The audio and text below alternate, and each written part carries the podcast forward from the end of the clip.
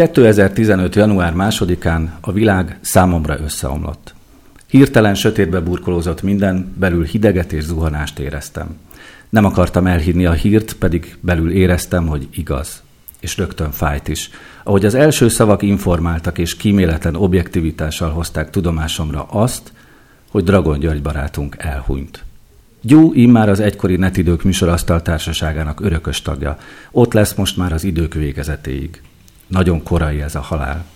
Egy olyan emberről beszélünk, aki vágyott a sikerre, az elismerésre, és éppen ezért az utolsó napokig tele volt tervekkel.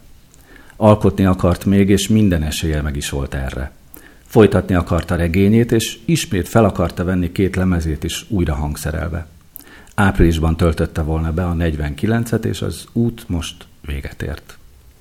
Pedig én pontosan emlékszem a napra, kedves Gyú, amikor először találkoztam veled a rádióban. Szó szerint a másik oldalról jöttél, hiszen akkor az Other Side magazin szerkesztője voltál, és azért találkoztunk, hogy kitaláljunk valami jó dolgot, együttműködést. Ott az első találkozáskor valami még fontosabb történt. Feltűnt, hogy milyen élvezetesen sztorizol, és adod elő a mindenfélét, a bármit, a világot. Ott és akkor úgy hiszem, már is barátok lettünk. És mindez már 19 éve történt. Iszonytatóan repül az idő. Peregnek az emlékképeim rólad. Ahogy a Függetlenség napja című filmet nézitek Lengyel Rolanddal a moziban, egy bekapcsolt riporter magnóval, és már a műsorban hallgatom, hogy rámutatsz a film ellentmondásaira. Ahogy később elmondod egy interjúban, hogy a popslágereket ma már számítógépekkel gyártják. És emlékszem, amikor interjút készítettél angolul, Jeffrey Cole professzorral, a világméretű információs társadalom kutatásról, vagy amikor a pióca idegsejteket felhasználó processzor megalkotójával beszélgettél. És arra is, amikor a spanyol internet tüntetés vezetőjét hívtad fel, és készítettél vele interjút. Természetesen spanyolul. Később te voltál a műsor által indított honlappályázat zsűriének elnöke, és minden indulónak emberséges, de igazságos értékelést adtál. És jól emlékszem, amikor a GameStar újságot 1999 nyarán együtt kezdtük készíteni. Mindig számíthattam rád, és soha nem hagytál cserben tovább maradtál az újságnál, hogy túl hosszú ideig, vagy ellenkezőleg, az ma már lényegtelen kérdés. Nem felejtem el a 2000-ben a Los Angeles-i E3 kiállítást, ahova együtt mentünk, és ahol te mutattad meg nekem a teljes játékipart. Akkoriban a TV2 reggeli műsorába is bejártunk mi ketten, emlékszel? Netriporterek voltunk az élőadásban, és nagyon tetszett nekünk, amikor a csinos, időjós hölgy mindig odajött hozzánk csevegni. Igen, miattad, a jó sztorik miatt. És a rádióműsorok. A reggeli csúcsban az internet plegykák, és persze a netidőkben a hírsziporkák. Ez utóbbi rovatunk megmaradt egészen mostanáig. De nem felejtem el azt sem, hogy milyen sok baráti gesztusod volt felém. Amikor megosztottad a szerelmi bánatodat, vagy örömödet. Amikor a Star Trekről dumáltunk, vagy amikor megmutattál egy zenét, és jól megbeszéltük, hogy a Gamma Police című lemezre Bródi János írta a dalszövegeket. És nem feledem, hogy te sem akartad feladni a műsort. Épp csak másfél hónapja történt, hogy segítettél abban, hogy összeszedjük a technikát a podcast műsorunk felvételéhez, és elhoztad a keverőpultodat is, amit mi most megörököltünk. És ígérjük neked, Gyú, hogy vigyázzunk rá, és használni fogjuk. Fáj, hogy elmentél. Sajog, és nem is kicsit. Nem jelentkeznek többé Dragon György hírsziporkái, nincs többé anekdóta, nincs többé sztorizás. De a lelkünkben nem haltál meg. Itt vannak most veled a barátaid, akikkel együtt most megidézünk téged, és ezt a műsort a te emlékednek szenteljük.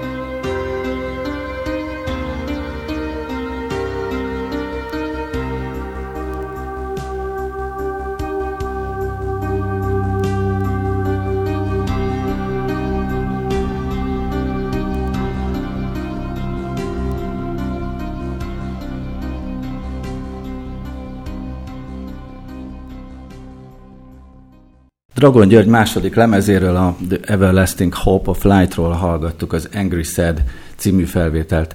Egyébként ezt meg lehet találni az interneten, le is lehet tölteni az egész albumot, az elsőt is. Rá kell keresni George Dragon névre, illetve a Time Machine címre, meg az előbb említett lemez címre. Üdvözlök mindenkit, a hallgatóinkat, Szilágyi Árpád vagyok. Ez a Digitális Talk Show című podcast műsor, annak is a külön kiadása, amelybe az asztaltársaságon kívül most egy-két régi barátunkat is elhívtam. Felidézünk néhány momentumot Dragon György megszólalásaiból is. Túcsán Tamás alias Sáj itt ül mellettem, akit én nagyon régóta ismerek, és én téged újságíróként ismertelek meg, ma már talán nem is elsősorban ezzel foglalkozol. Dragon Gyurival ti hogyan ismerkedtetek meg? A magyar játékiparnak az egyik úttörő személyéről beszélünk annak idején sok-sok évvel ezelőtt, amikor megalapítottuk a Guru magazin című, ma már 20 sok éves magazinunkat, ő akkor az Abandoned Places nevezetű játéknak volt a fejlesztője, ami az első magyar RPG játék volt PC-re. Dragon Gyuri volt az, aki egy érdekes személy volt, akkor még nem voltunk barátok. Gyakorlatilag Gyurit úgy ismertük meg, hogy én csináltam vele egy interjút. Ugyanezt történt, ahogy elmondtad a bevezetőben, hogy ugye ez a sztorizás, ez neki egy életeleme volt. És aztán a mi életünk valahol összekapcsolódott egyrészt, nagyon hamar bekapcsolódott ő a lapkészítések folyamatába, és minden lapomban ott volt, minden pillanatunkban sok-sokat dolgoztunk együtt. Több lapomat is együtt csináltuk, tehát a PCX-ben utána szintén, aztán az Other Side-ban, amit emlegettél, ott meg már főszerkesztő helyettes volt konkrétan, és abszolút jobb kéz. A PCX-nek most volt ugye a 20. évfordulója, és még össze pont találkoztunk ott, és akkor egy nagy kerekasztal társaságnál, és ott is és folyamatosan ez ment. Csak a munka kapcsán találkoztatok, vagy nem, nem, volt nem, azért hát ennek baráti szála is? Nagyon-nagyon nem szeretnék emlékezni, mert nem tudok emlékezni, mert nem, ez nem egy ilyen elmúlt dolog. Amikor ez egész megtörtént, akkor még órákon keresztül, vagy talán napokon keresztül így leveleztünk így sok mindenkivel, és mindenki azt mondta, hogy biztos csak elbújt. Nem akar most egy kicsit itt lenni, de nincs itt semmi baj, és rettenetes egy érzés, mert nekem családi jó barátom is, tehát nekem, nekem esküvői tanum volt az első házasságomnál. Erről meg, meg kell osztanom egy sztorit. Állandóan kalamajkája volt neki a tűzzel, de mindig kevesen tudták róla, hogy retteg a tűztől. És képzeljétek el, az esküvőmön meg kellett gyújtani egy gyertyát, és, és a gyurin pániféne félelem tört ki, hogy neki kell meggyújtani az én boldogsággyertyáimat, hát kész, tehát nem tudta senki, hogy retteg a gyufától, meg a tűztől egyáltalán. Te gyújtottad meg végül? Nem végül is, ő meggyújtotta, remegett keze lába, de meggyújtotta, bátor volt. Kevesen tudják róla egyébként, hogy ő végtelenül magányos volt. Tehát, hogy az az ember, akit ennyire szerettünk, és ennyien szerettük, az végül is nagyon-nagyon magányos volt. A jelszavait a feleségemnél tárolta. Én akkor bögtem el a legcsúnyábban magam, mikor a feleségem kiírta azt, hogy nincs többé Gubacs bácsi. Mert nálunk a gyerekeknek hülyeségeket mesélt rendszeresen az ólajtóról, a varázslóról, meg nem tudom miféle zöldségeket, de ezt nagyon imádták az én gyerekeim. Gyuri volt az, akivel, hogyha elkezdtem egy mondatot, és a levegőm elfogyott, akkor ő be tudta fejezni a mondatomat. Az az ember volt, az az ember volt, igen.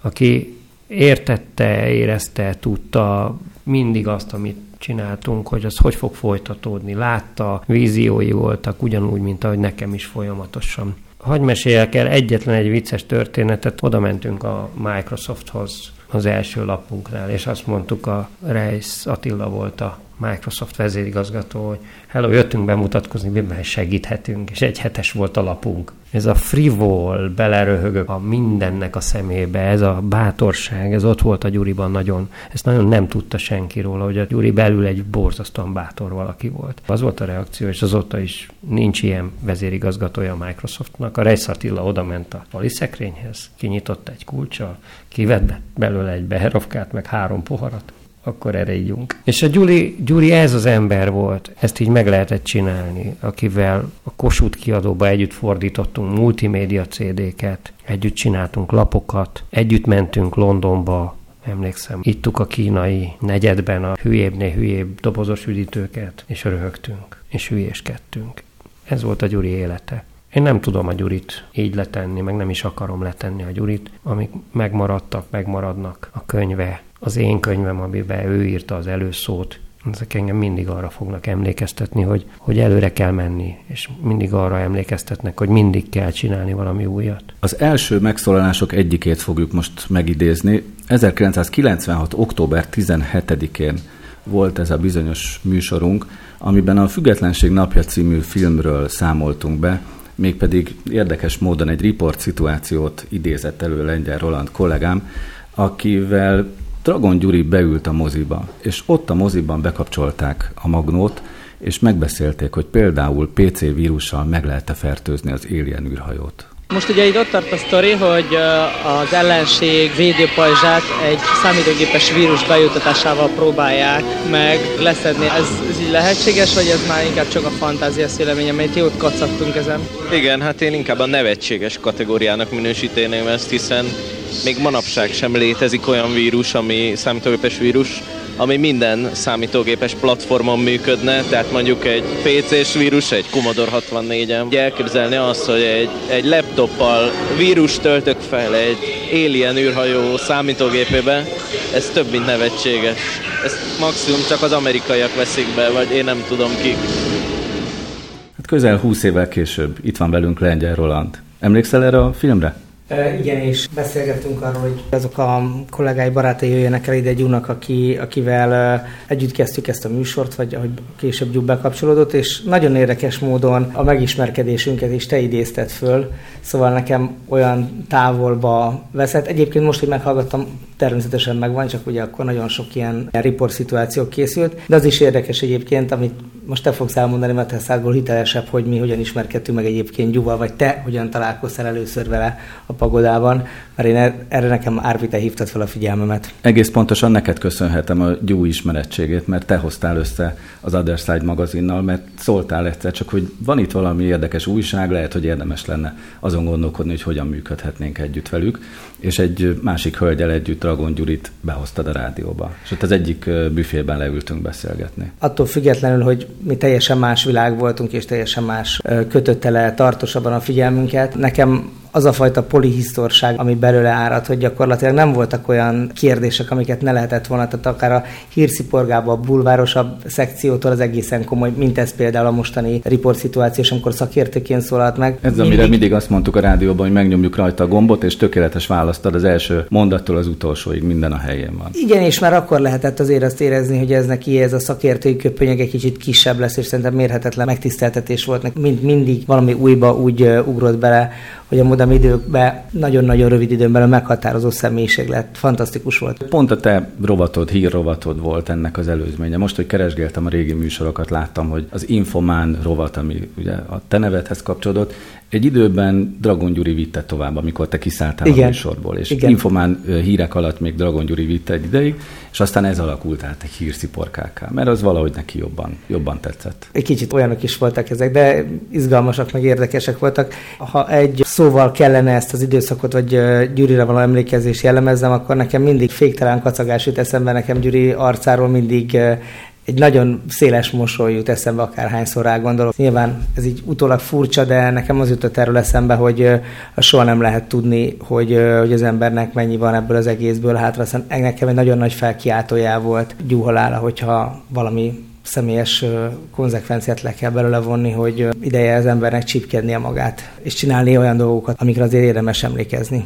Pódi Zoltán barátom, mikor ismerkedtél meg Gyúval, és mi volt az a jelenet vagy helyzet, amikor mondhatjuk így, hogy a szívedbe zártad? Ez még a reggeli csúcsos időben volt a Petőfi Rádión, amikor megjelent egy ilyen dinamikusan beszélő, anekdotázó alkatú fiú, és hihetetlenül barátságos, állandóan mosolygó, ilyen teljes mértékben pozitív figura volt, és gyakorlatilag rögtön barátok lettünk ez első pillanattól kezdve, és hát nem utolsóban neked köszönhetően ugye a modem időkben állandó ember volt, én is ugye a kezdetektől fogva benne vagyok a műsorban, tehát óhatatlanul folyton mindig találkoztunk. És nagyon gyorsan kiderült, hogy Gyú nagyon jó információforrás neked is az infószótárhoz. Elárulok különböző kulisszatitkokat, hogy az infószótárnak a szócikkei nagy része hogyan készült. Amikor kitaláltam valamilyen ötletet, hogy erről kellene írni, meg gondolkodni, körbehívtam a barátaimat, és nagyon gyakran Gyúnál kötöttem ki, mert ő tényleg olyan széles informatikai műveltségű ember volt,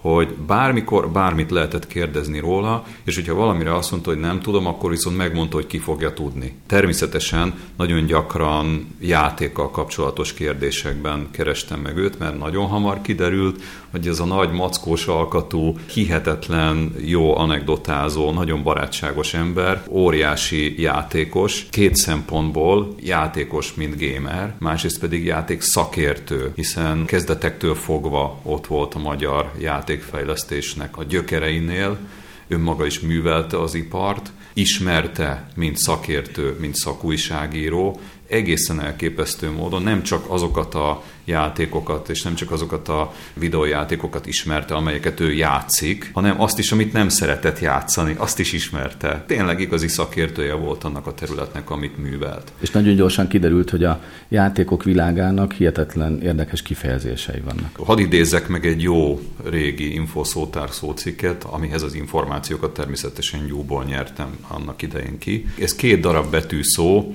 az FPS és a TPS, ugye first person shooter, third person shooter, tehát az első személy lövöldöző, meg a harmadik személy lövöldöző. Amikor fölhívtam a gyút, akkor egyszerűen megkérdeztem, hogy ezt most micsoda, hogy kell elképzelni. Ja, lábjegyzet, én magam teljes mértékben immunis vagyok a PC-s játékokkal, nem ismerem őket, és nem is érdekel, ez borzasztóan negatív. De jó, érdekelni érdekel, csak egyszerűen nem tud lekötni, hogy én ezzel játszok, el sem tudom képzelni. Más de, de, hát igen, de egyébként szívesen nézem, hogy, hogy hogyan játszanak körülöttem, csak egyszerűen nem játszom. Én ezért nyilván nem is ismerem.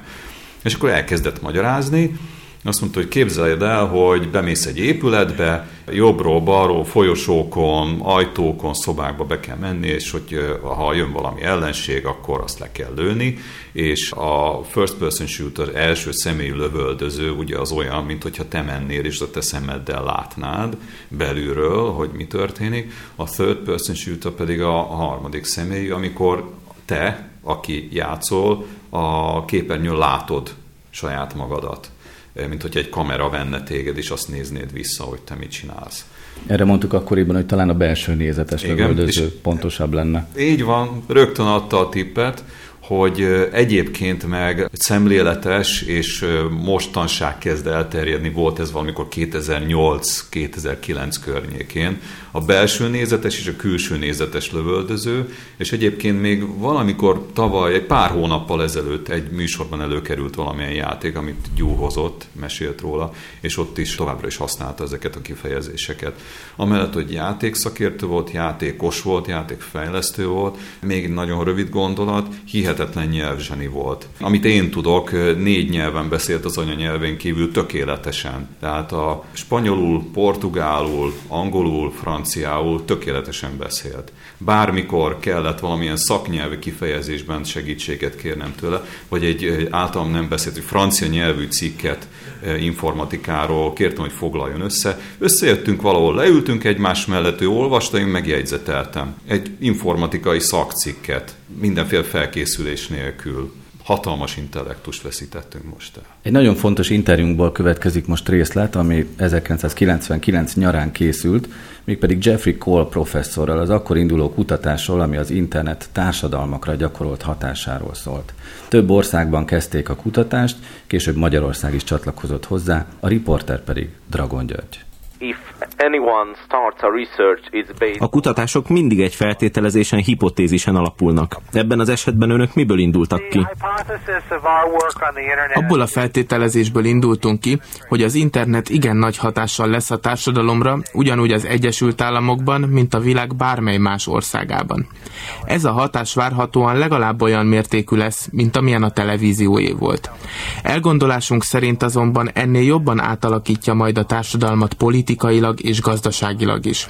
A televízió hihetetlen hatással volt és van a kultúránkra, azonban a tévé leginkább a szórakozásra és a szabadidő eltöltésére való, míg az internet a munkát, az iskolát és a játékokat is átalakítja, megváltoztatja. A mi célunk az, hogy elmenjünk a kijelölt háztartásokba és megvizsgáljuk, hogyan változnak ezek a szokások.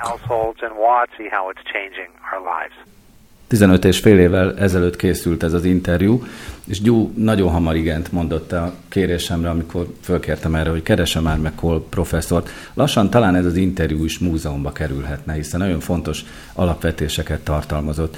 Képes Gábor, aki muzeológus barátunk, nagyon régóta ismeri szintén Dragon Gyút, és az utolsó időkig is majd, hogy nem együtt dolgozott vele, hiszen különböző múzeumokban, fellépéseken is együtt nyilvánultatok meg. Igen, hát lenyűgöző ismeretekkel rendelkezett, különösen a 80-as, 90-es évek számítógépei kapcsán nagyon sokat tanultunk tőle mindannyian, Köztünk egyébként egy gyümölcsöző ellentét kovácsolt azt hiszem barátságot, mert ő a Commodore Amiga számítógépnek volt az utolsó pillanatig egy megszállott rajongója, én pedig az Atari ST számítógépnek.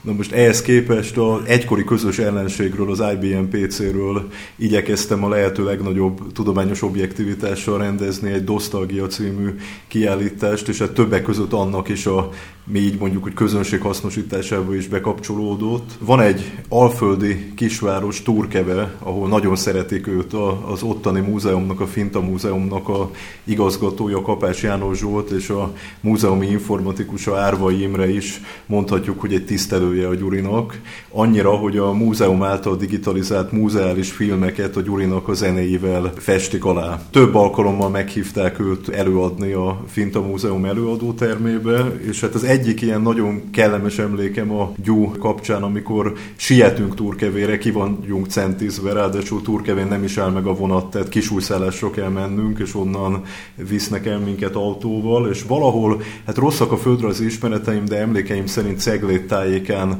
lemaradunk egy átszállásról, valamilyen baleset történt a vasúton, vagy valami ehhez hasonló, ami miatt nem tudunk átszállni. Én tombolok az idegességtől, vitus táncot jár rajtam az ideg, annyira rosszul vagyok.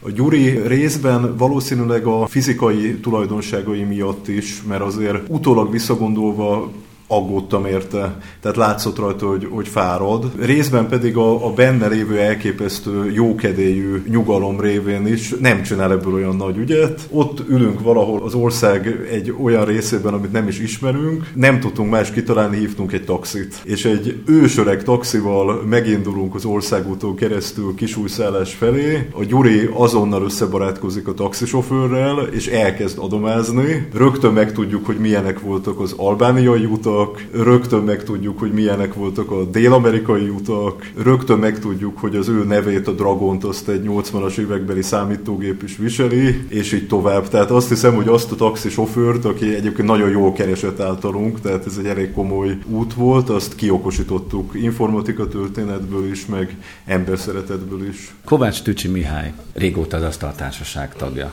Mi az első emléked Gyúról? 2005 nyarán mentem először a Netidők műsorba, azon a címen, hogy elindult újra a Galaktika magazin, és megjelentünk az online felületen is. És hát az volt az első komolyabb rádiós szereplésem, és hát bementem a stúdióba. Rögtön Gyú volt az első, akivel találkoztam, széles mosoly, széfé rögtön megértettük egymást. Remekül elbeszélgettünk egymással egy pillanat alatt, és ez az összhang azóta is megmaradt közöttünk, mert nagyon sok mindenben hasonlítunk egymásra. Abból a szempontból hasonlóak vagyunk, hogy próbálunk megbirkózni a vala lehetetlen feladattal, hogy egy kicsit reneszánsz emberek legyünk, mert nem tudunk leragadni egyetlen témakörnél, vagy valaminél, minket minden érdekel, alig van, ami nem érdekel. Ugyanakkor van bennem egy ritka, rikító randa sárga irítség a gyú felé. A legnagyobb különbség az, amire bennem a sárga irítség él, hogy a gyúban ehhez egy óriási lexikális tudás volt a háttérben. Az én nagyon megkifejezetten alkalmas bármiféle adatnak a tárolására, ha meg kell tanulnom egy bulin két új nevet, akkor valószínűleg másnap már gondolkozom a saját fiam nevén. Ő neki ezek az adatok így jöttek csípőből. Talán pont ezért mennyire hasonlók voltunk, ezért adomáztunk. Elképesztő gyorsan megtaláltuk kettőnk között az összhangot, és szinte be tudtuk fejezni egymás gondolatait. Ez különösen most az utóbbi időben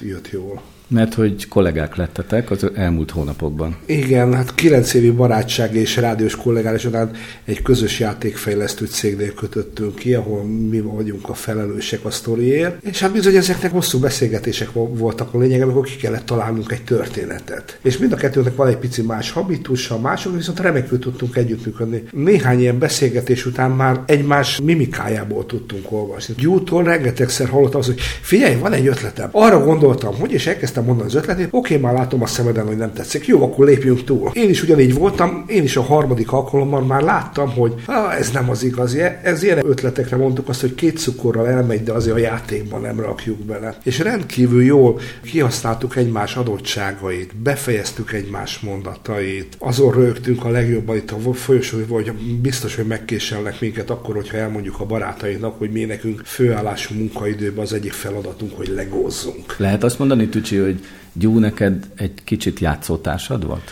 Mindenképpen. Tehát én sem vagyok akkora játékos, mint a Gyú volt. Én is egy kicsit ilyen távol vagyok tőle, maga a dolog értekelt. Régebben sokat többet játszottam vele. Nekem rosszul van, nekem már belőtt a fejem lágyad. Játékos énünk mind a kettőnkben benne volt, és emiatt tudtunk mi nagyon jól együttműködni és összedolgozni.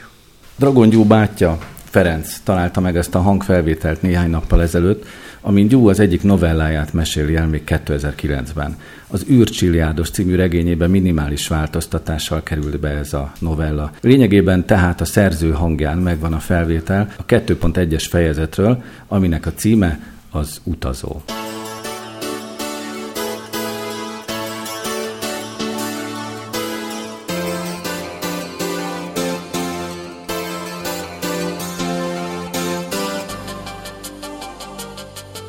No, akkor hadd meséljek ezúttal egy történetet, amely még gyermekkoromban esett meg velem. Tisztán emlékszem, nem sokkal a tizedik születésnapom után történt, ajándékba egy utazást kaptam a Betelgeuse csillagpor és a Deneb Supernova űrlabda döntő meccsére.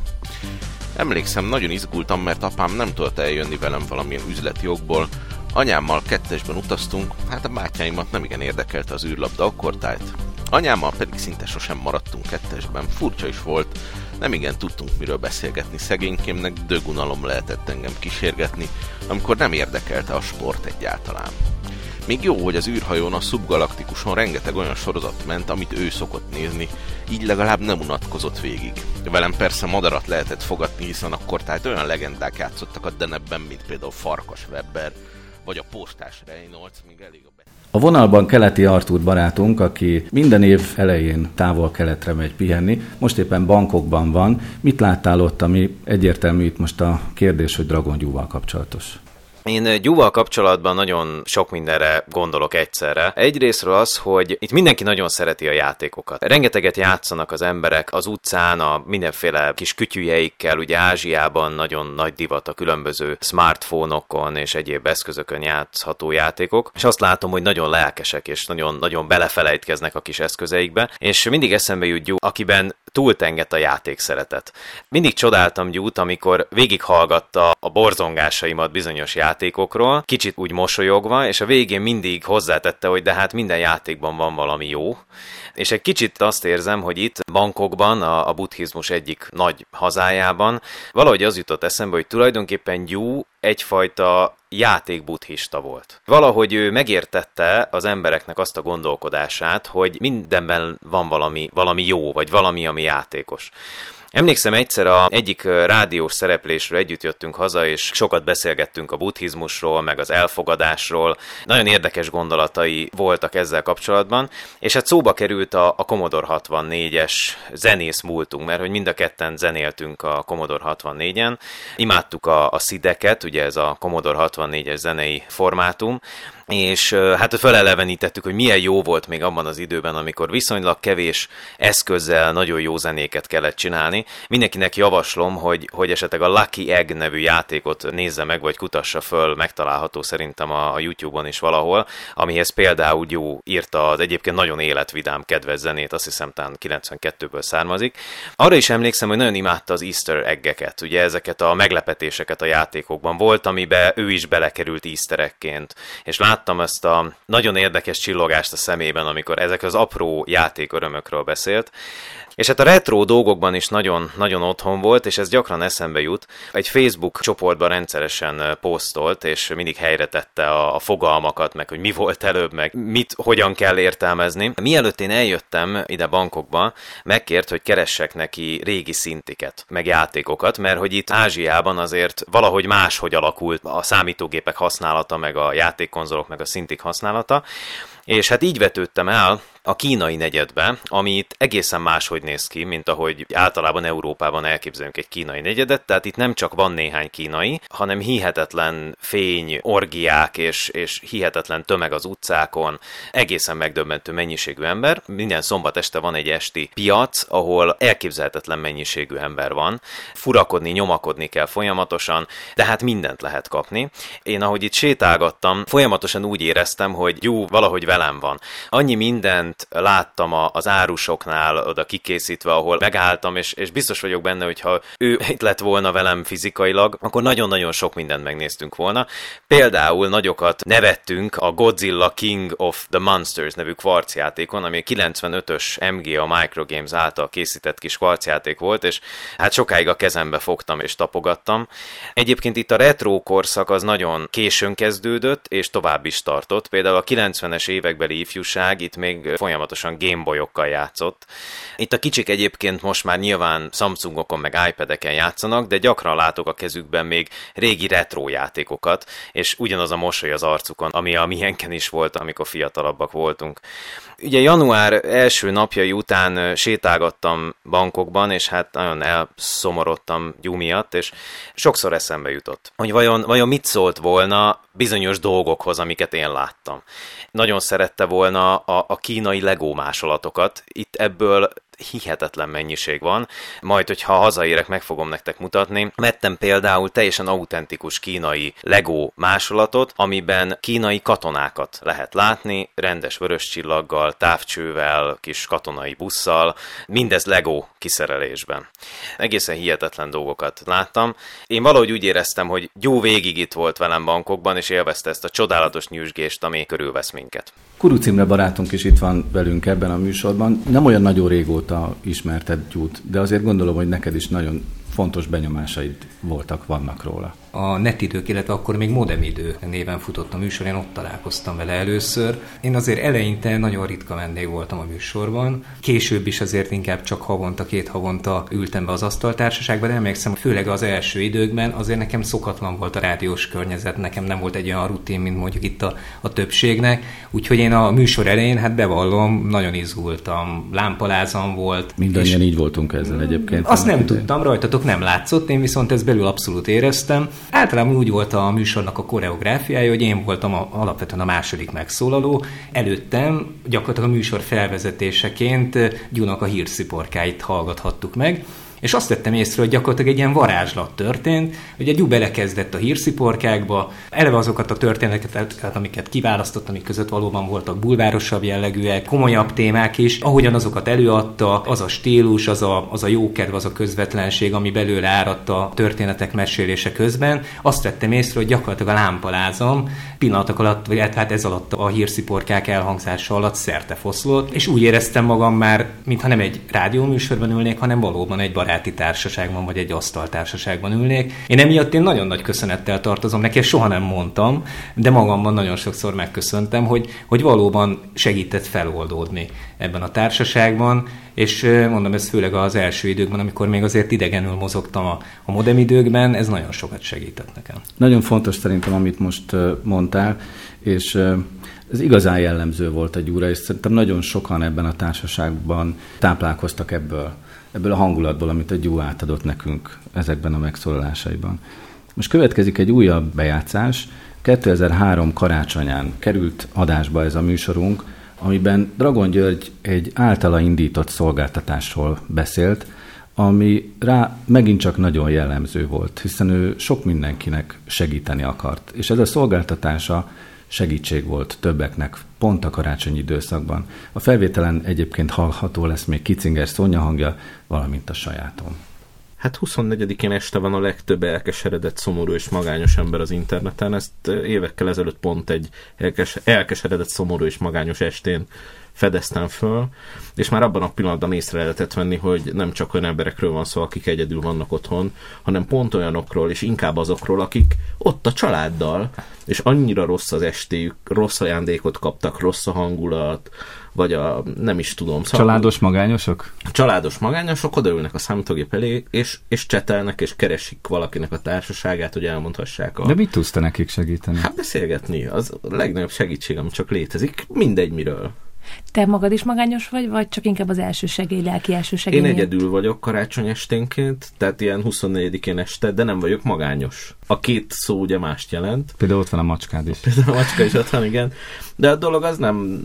Én, én, én ezt felvállaltam, tehát amíg én nem vagyok családos ember, addig egyedül ünneplem. A missziód. A misszióm, fogjuk fel így. Dragon György missziójának tartotta ezt a fajta karácsonyi chat szolgáltatást, Egyébként többször is visszatértünk erre a műsorban, és mindig érdekes történeteket mesélt, hogy kinek és hogyan segített. Pinté Robert információs társadalom kutató, te hogyan találkoztál Gyú szemléletével, felfogásával, egyáltalán a figurájával? Megkerestem, nekem az önéletrajzomon minden ilyen szereplés benne van. Rákerestem a Modern Idők műsorra, és azt találtam, hogy 2000. február 24-én este találkoztam először Dragon Gyúval, Petőfi Rádióban Modern Idők című műsorban. Mobiltelefon és internet kapcsolatáról kellett beszélnem. És most, hogy visszagondolok, szerintem az akkor tájt lehetett, amikor a nyíriék csinálták a mobiltelefonnal kapcsolatos konferenciákat, meg kiadványokat, amikor Új Péter azon lelkendezett idézőjelben, hogy ez a VAP ez egy mekkora nagy baromság, egyébként az Index egyik legolvasottabb cikk azóta, és már nagyon nem jött be neki, és erről beszélgettünk egyébként, csak szerintem a Gyúval mind a ketten a pozitív oldalon ültünk, mi hittünk ebben, és milyen furcsa, hogy tulajdonképpen most is ezt kutatom. Az utóbbi időkben azért nektek még szorosabb lett a kapcsolatotok, hiszen kollégák lettetek szintén, Tücsihez hasonlóan. Igen, adtak egy személy leírást, ami abszolút rájött a gyúra meg a Tücsire, és azt mondták a kollégám, hogy nem ismersz esetleg egy olyan embert, aki otthon van a sci szeret játszani, esetleg ért a játékfejlesztéshez, több nyelven ír, jó a történetekben, egyébként, és mondtam, hogy hát de ismerek, ez a gyú, meg a tücsi gondolkodtam, hogy a rohadt életben, hogy csak egy embert keresnek. Nem lehet, hogy esetleg kettő embert kerestek, mert mondom, két ilyen alkalmas jelöltem is lenne, és titkon bíztam benne, hogy mind a kettőket felveszik, és aztán nagyon megörültem neki, mikor ez tényleg kiderült, hogy, hogy igen, két emberre van szükség, és tulajdonképpen akár még ajánlhatnék még többet, mert ilyen emberekből, amilyenek ők, abszolút még jöhetnek. És aztán így évezettel láttam, amikor így jöttem, mentem fölsorolni, hogy, hogy ahol most ülünk, ugye ez is az eletnek az egyik tárgyalója, hogy itt legóznak bent tényleg rendeltettek maguknak legót, hogy ez nagyon fontos, ez kell nekik, és, és legóznak, és akkor mondtam a Gyúnak, hogy figyelj Gyú, azért ez olyan furcsa, hogy ti itt legóztok. Mondom, huattával nekem is van otthon két-három ilyen nagy adag legó, amit így megörököltünk valakitől, és mondta, hogy Robesz, bármikor azt a legót el akarod adni, először nekem szóljál. Tehát, hogy szeretett volna beruházni a legó készletembe, persze nem eladó legó. Én hétvégén szeretek otthon csörögni, tehát ez a családé, a szent időpont, viszont a, a Gyúnak az űrcsiliárdos könyve, mikor megjelent, akkor rögtön lecsaptam rá, még megjelenés előtt, hogy megfinanszíroztuk közösen, és különböző ilyen vicces csomagokban lehetett, hogy személyes átvétel, készfogással, meg eh, legmélyebb tisztelettel és egyebek. És hát én is megrendeltem egy ilyen extra csomagot, a Gyú pedig akkoriban ritkán járt be a városba, és mondta, hogy lesz majd a Burger Kingbe egy ilyen író-olvasó találkozó, ahol el lehet vele menni beszélgetni, menjek el. És mondtam, hogy figyelj, Gyú, azért az annyira nem, hiszen hétvége, szombat, stb. De végén úgy jött ki, hogy a harmadszorra szervezte ezt meg, akkor na jó, akkor fölkerekedik az egész család, és elmegyünk, gyakorlatilag gyerekek is jönnek. Mondtam a gyerekeknek, hogy most elmegyünk egy író-olvasó találkozóra. Ugye nem tudták, hogy mi az, el kellett nekik mesélni. Megismerkedtek a gyúval, az összes gyerekem, hogy játszottunk a gyúval. Tehát gyakorlatilag nagyon jól, jól éreztük magunkat. Egyetlen egy dolgot hagyd tegyek ehhez hozzá, ha már így szóba hoztad ezt a könyvet és annak a speciális crowdfundolt megoldását. Azt tudtátok, hogy volt egyetlen egy olyan ö, opció, hogy be lehetett kerülni az Istenek közé? És röhögtünk ezen a dolgon, mert a Gyuri kitalálta, ezt 30 ezer forintba került ez az opció, hogy valaki bekerüljön, és volt olyan, aki ezt befizette. És én azt megnéztem, és ez egy hölgy volt. Egy levelet kell most felolvassak, mert Szalai Dániel barátunk és kollégánk egyúttal most betegeskedik, úgyhogy ezúton is gyógyulást kívánunk neki. Egy levelet írt Dragon Györgynek. Kedves Gyú, mi nem csak háromszorosan voltunk kollégák, hiszen együtt dolgoztunk a Modem és a Netidőkben, majd az IDG kiadóban is gyakran volt alkalmunk beszélgetni, és később az egyik általam szerkesztett magazinba is rendelhettem tőle cikkeket, de intelligenciád, barátságod miatt pillanatok alatt nagyon megkedveltelek. Mindig volt egy jó sztorid, anekdotát, ha összefutottunk a 49-es villamoson, a kiadóban, vagy amikor többször együtt autóztunk Budapest-Batta a lakóhelyet között. Szuper alkalmakat töltöttünk együtt, Csömörön Tücsinél és Kajászon Borek Andráséknál, és remek estéket csetelgettünk együtt egykoron az ICQ nevű csevegőn. Sajnos ezek az alkalmak ma már megismételhetetlenek. Nélküled sosem lesz már olyan jó, mint annak idején. Hosszú évtizedekig velünk kellett volna még maradnod. Sajnálom, hogy ezt nem tehetted meg.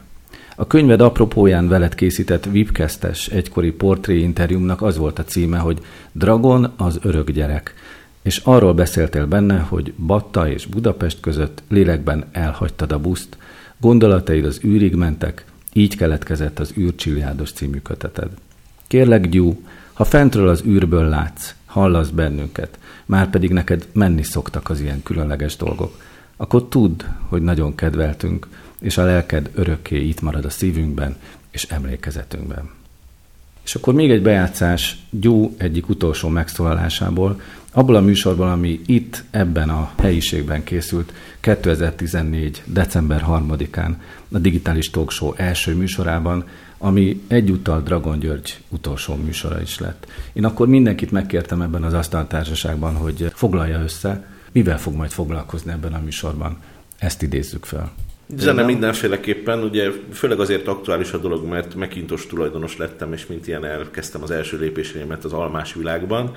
Biztos, hogy lesznek majd almás beszámolóim arról, hogy mennyire más ez, mint az eddig megszokottak voltak. Nagyon büszke vagyok az új számítógépemre, mert annyira gyönyörű, hogy egy PC sem jöhet a nyomába sem. Tehát a formatervezés az... Hú, mit fogsz te még ezért kapni? Maga a csúcs, én mindent vállalok.